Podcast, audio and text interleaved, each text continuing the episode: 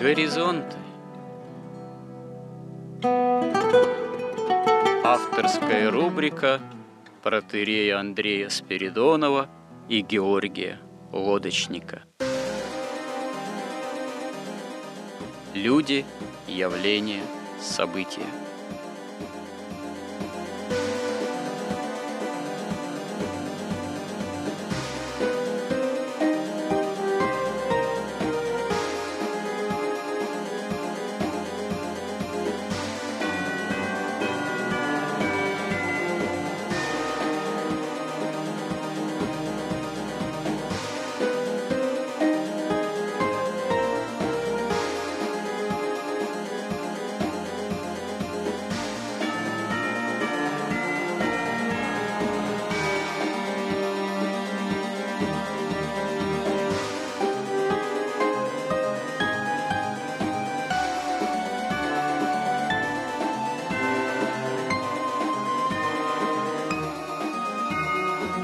Добрый день, уважаемые радиослушатели.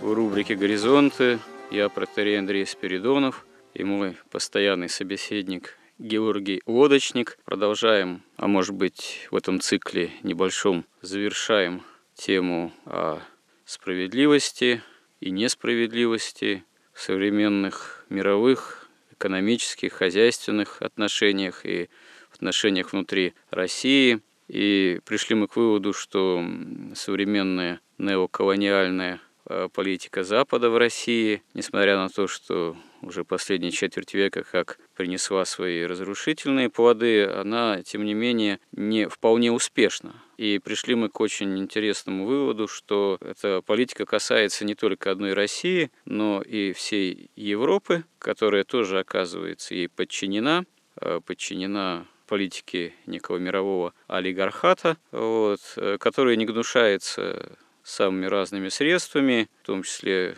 мы об этом упомянули в предыдущем сюжете, можно сказать, попыткой разорения Европы благодаря новейшему вторжению варварства такого в Европу. Ну, это вот так называемая миграционная политика, и так далее и тому подобное. Но перед этим мы достаточно много говорили и банковской, экономической политики внутри России как тоже такого вот инструментария сугубо западного влияния, о том, что эта политика является и спекулятивной, и хищнической, и несправедливой. Вот. Помянули, что очень важным фактором является для спасения России как цивилизации об ретине истинного суверенитета возрождения села, вот, может быть, фермерского типа хозяйствования, но свободного на земле, вот, преодоление демографического кризиса. Ну и надо нам в этой теме подытожить, э, более четко сформулировать, что делать, действительно, что делать, чтобы нам уцелеть как православной цивилизации,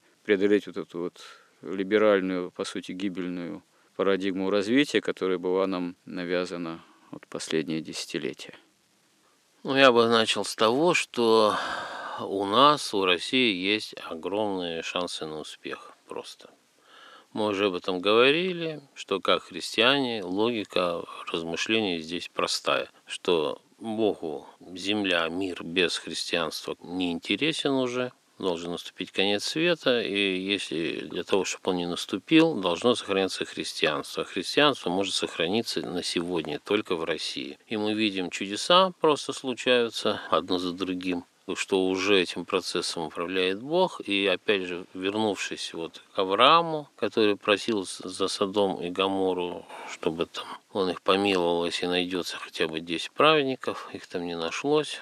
Наша задача, чтобы у нас нашлось нужное количество вот праведников. Нельзя ли поконкретнее, потому что, понимаете, это все очень справедливо с точки зрения духовной, что Бог может и с камней себе соделать чат. Вот. И на самом деле конец света, он, ну, духовный смысл, он хорошо в Библии изображен, в таинственной книге святого апостола Иоанна Богослова «Апокалипсис», откровение его. Вот. Но это скорее именно образное такое представление. Вот это речь идет о духовной сути грядущего конца света. А вообще, в плане, я думаю, исторических механизмов, во-первых, конец света, он вариативен Вот. А во-вторых, э, дата его, она вариативна. В том смысле, что она не назначена согласно хронологии земной истории, потому что вообще любой календарь, любая хронология – это крайне несовершенный инструмент с хронологией скорее выступает человечество, изобретает те или иные календари, э, пытаясь как-то вообще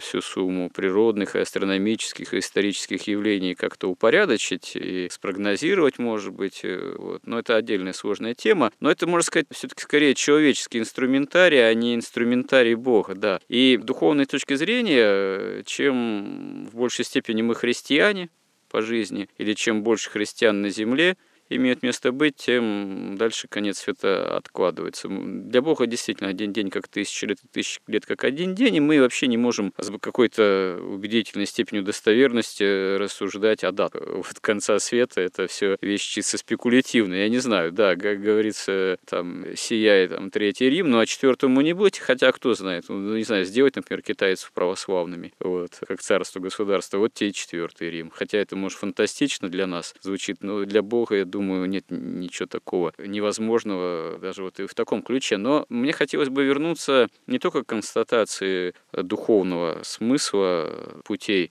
каким образом можно сохраниться Россией как православной цивилизации, а к большей конкретике, каковы возможные механизмы вот, хозяйственные, экономические, политические. Мы отчасти об этом говорили. Вот. Ну а как вот на самом деле, действительно, как вот взять и изменить с точки зрения народной ту же грабительскую, там, хищническую политику Центробанка?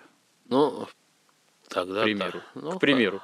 Да, начнем тогда с простого. Значит, прежде всего России надо построить суверенную экономику. И это строительство может начаться и должно начаться и начнется только с ограничением свободы межграничного движения капиталов. И большинство экономистов тут называют налог Тойнби, мы о нем говорили. Да, наконец-то, оно... наконец-то мы подошли к Тойнби. Суть его в том, что если вы купили, например, на рубли валюту, то вы должны на эту валюту купить что-то за границей и ввести. Если вы снова покупаете рубли, вы платите там 30, 40, 50 процентов налога. И обратное направление точно так же. Если вы купили рубли, а потом хотите обратно доллары вывести, вы оставляете половину государству. К чему это приводит? К невозможности спекуляций. То есть Россия освобождается от власти валютных спекулянтов и вообще спекулянтов, биржевых, валютных, там, ну в первую очередь валютных. Когда она освобождается, Центральный банк может снизить резко ключевую ставку, он уже не нуждается ни в каких кэрри-трейдах, тем более, что кэрри-трейд очень дорогое удовольствие. Да, напомните нашим радиослушателям. Ну, это когда, что значит это понятие? Когда и международные, ну или наши, скорее всего, там все участвуют спекулянты, берут кредит на Западе под низкий процент в долларах, потом покупают рубли и кладут здесь на депозит под высокий процент, и разницу получают себе в виде ну, какого-то налога на весь народ. Вот. Уже не нужно будет этот carry trade, чтобы привлекать сюда спекулятивные доллары. Можно будет снизить ключевую ставку и так же, как в каком положении оказалось несколько там лет назад сельское хозяйство, окажется вся экономика. И как сельское хозяйство резко выросло, а это была самая проблемная часть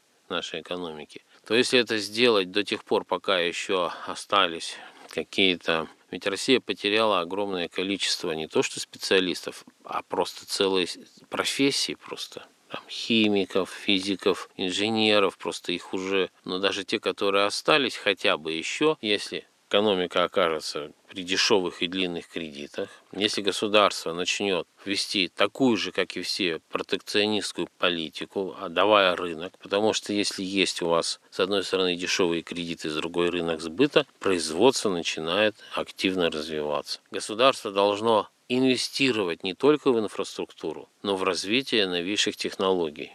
То есть просто давать деньги, давать задания, например, вот нам санкции сейчас не дают покупать там какую-то электронику, мы должны ее разработать. Разработать, государство выделяет деньги, подключается множество малых предприятий, но не торговых, киосков, а малых предприятий в области хай-тека, где будут инженеры, физики, ну просто так, как это было и есть в Америке, например, да, тут даже ничего выдумывать не надо. Или там этих восточные там тигры, как их зовут, там Сингапур, Тайвань, вот. Они все, кстати, проходили через эту фазу вот, налога Тойнби или чего-то подобного. Ну, как его принять-то? Что, что мы должны с вами сделать, чтобы его правительство, Дума там... Но мы с вами тут ничего не можем сделать, мы можем только ну, молиться, больше ничего, и работать. Хорошо, Поэтому мы будем молиться о налоге Тойнби, да. Надо, еще такую молитву написать и Ну, церковь же молится там о власти. Властях, ну да, властях. властях и воинстве его. Так что Будем надеяться, что каким-то образом каким-то чудом помощь... налог Тоймби будет принят. Да, и вообще вся эта, Ладно. вся эта ага. в целом политика. Так, еще что нужно, основ... кроме налога Тоймби?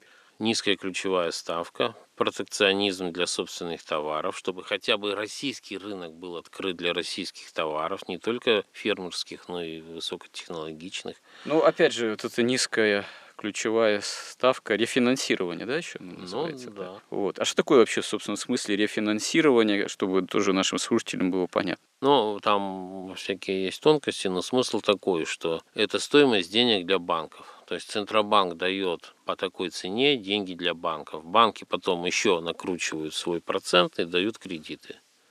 Вот, скажем, в Америке там, или в Европе там 0,5 процентных пункта, они добавляют 2-3 на свои риски, и уже берешь кредит там под 3%, по 4%. Ну, а у, у нас там, допустим, 10%, плюс еще 10%, получается 20%, и уже вам этот кредит не нужен. А если не нужен, потому что нечего развивать, вы ничего не можете, как только понудить, торговать. Как понудить Центробанк к ну, низкой ну, это ставке? Может понудить только, Национализировать его? Только, только власть его может понудить. То есть, когда власть наша нашего президента, нашей Думы и разных силовых министров будет простираться в том числе на наш центральный банк, ну тогда это и произойдет. Да, ну, ранее вы говорили, что да, в, в этой же сфере нужен вообще отказ от э, самого этого ростовщичества процента. Ну, это вообще в идеале, да. как частного. Да, а это... переход именно к, к тому, чтобы кредитный процент он был государственный. Да. Без этого тоже никак, да? И чтобы процент получала вся нация, а не кто-то один. И он бы не концентрировал у себя власть, которая ему не принадлежит, потому что человек, который владеет миллиардами, он ведь имеет огромную власть, он покупает чиновников, депутатов, СМИ, и ведь эту власть он употребляет не на благо народа, а сначала на собственное благо, а уже то, что останется, значит, на благо народа. Но обычно там ничего не остается. Речь также шла о том, что нужна такая ну, можно сказать, что мягкая, но деприватизация налогового характера. Да, это, ну, это просто как введение некого налога на, на кого? Нужно вообще изменение всей налоговой системы, чтобы у нас было плохо спекулянтам и хорошо производителям. Можно детали рассказывать, но, может, смысла нет. А вот о деприватизации, потому что у нас в основании государства заложена огромная несправедливость, вот мягко, если это называть. Да. Это надо исправлять, оно никуда не денется. То есть вводится налог. Вот если компания, во-первых, была приватизирована незаконно с помощью залоговых аукционов. Там просто абсолютно беззаконие было. Значит, вводится один налог, ну функционирование. И на этот налог выкупаются обратно акции этой компании. И чем больше акций государства, тем ниже становится налог. И на каком-то этапе, когда государство получает ну, хотя бы 51%, налог там становится нулевым, допустим, да. Вот. И просто компании, которые просто слишком большие, когда владелец получает слишком большую власть, которую может использовать в своих интересах, а это значит против остального народа и общества, точно так же может быть меньший налог, но точно так же в Америке проводили просто там антимонопольное законодательство и просто компанию членили разделяли на части. Можно ее разделять на части, а Это можно... Тоже такая своего деприватизация у них? Но у них не деприватизация, но у них, чтобы не было вот таких колоссальных монстров, и чтобы была какая-то... А когда они эти законы приняли по борьбе с монстрами своими? Ну, это вообще в 20 веке. Mm. Они там вот еще на моей памяти разделяли, например, такую корпорацию, как IBM, там, вот. Но все равно это ни к чему особо не привело, поэтому... Не помогло все-таки. Не помогло, да, потому что там все равно через подставные компании там абсолютная консолидация. И олигархат мировой, он заинтересован что, в этих монстрах?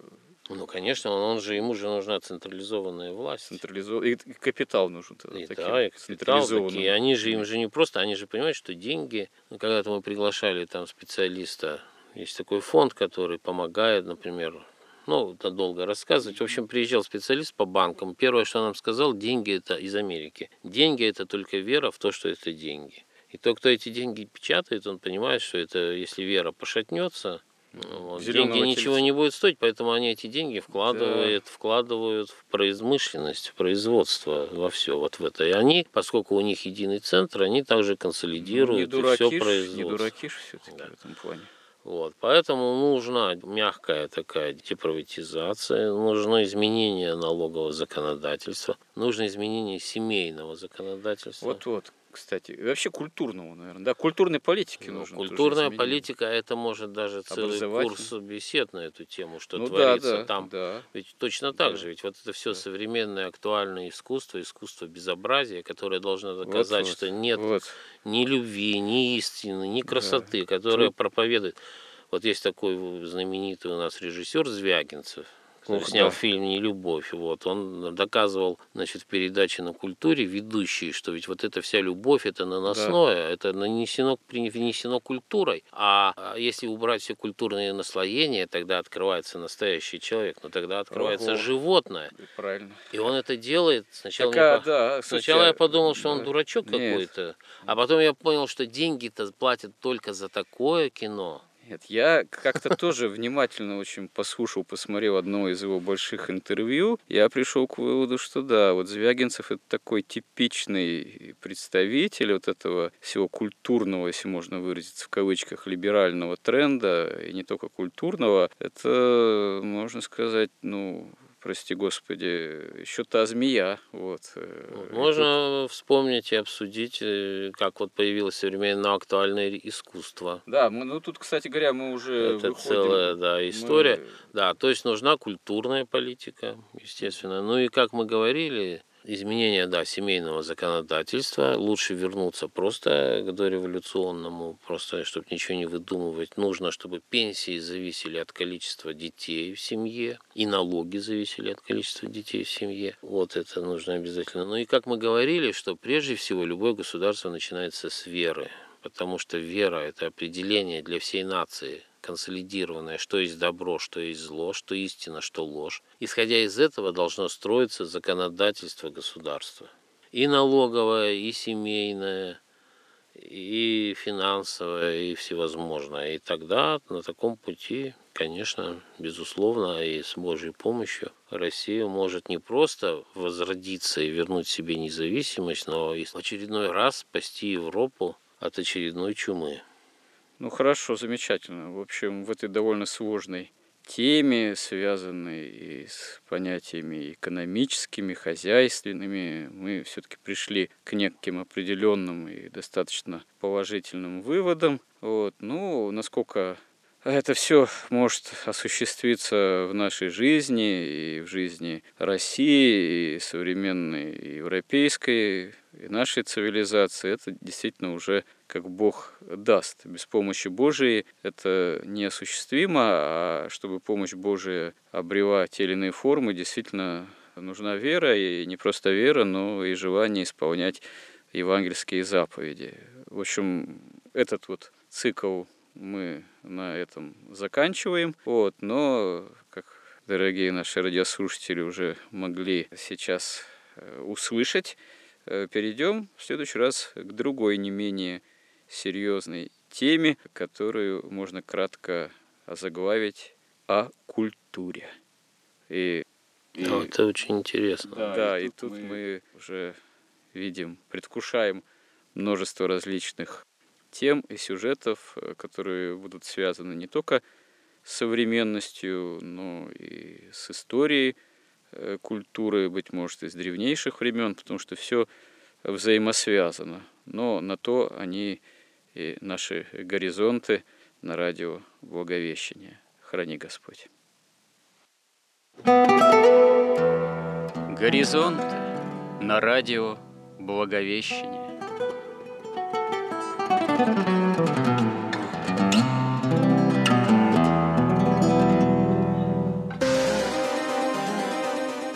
Разговор вели протеерей Андрей Спиридонов и Георгий Лодочник.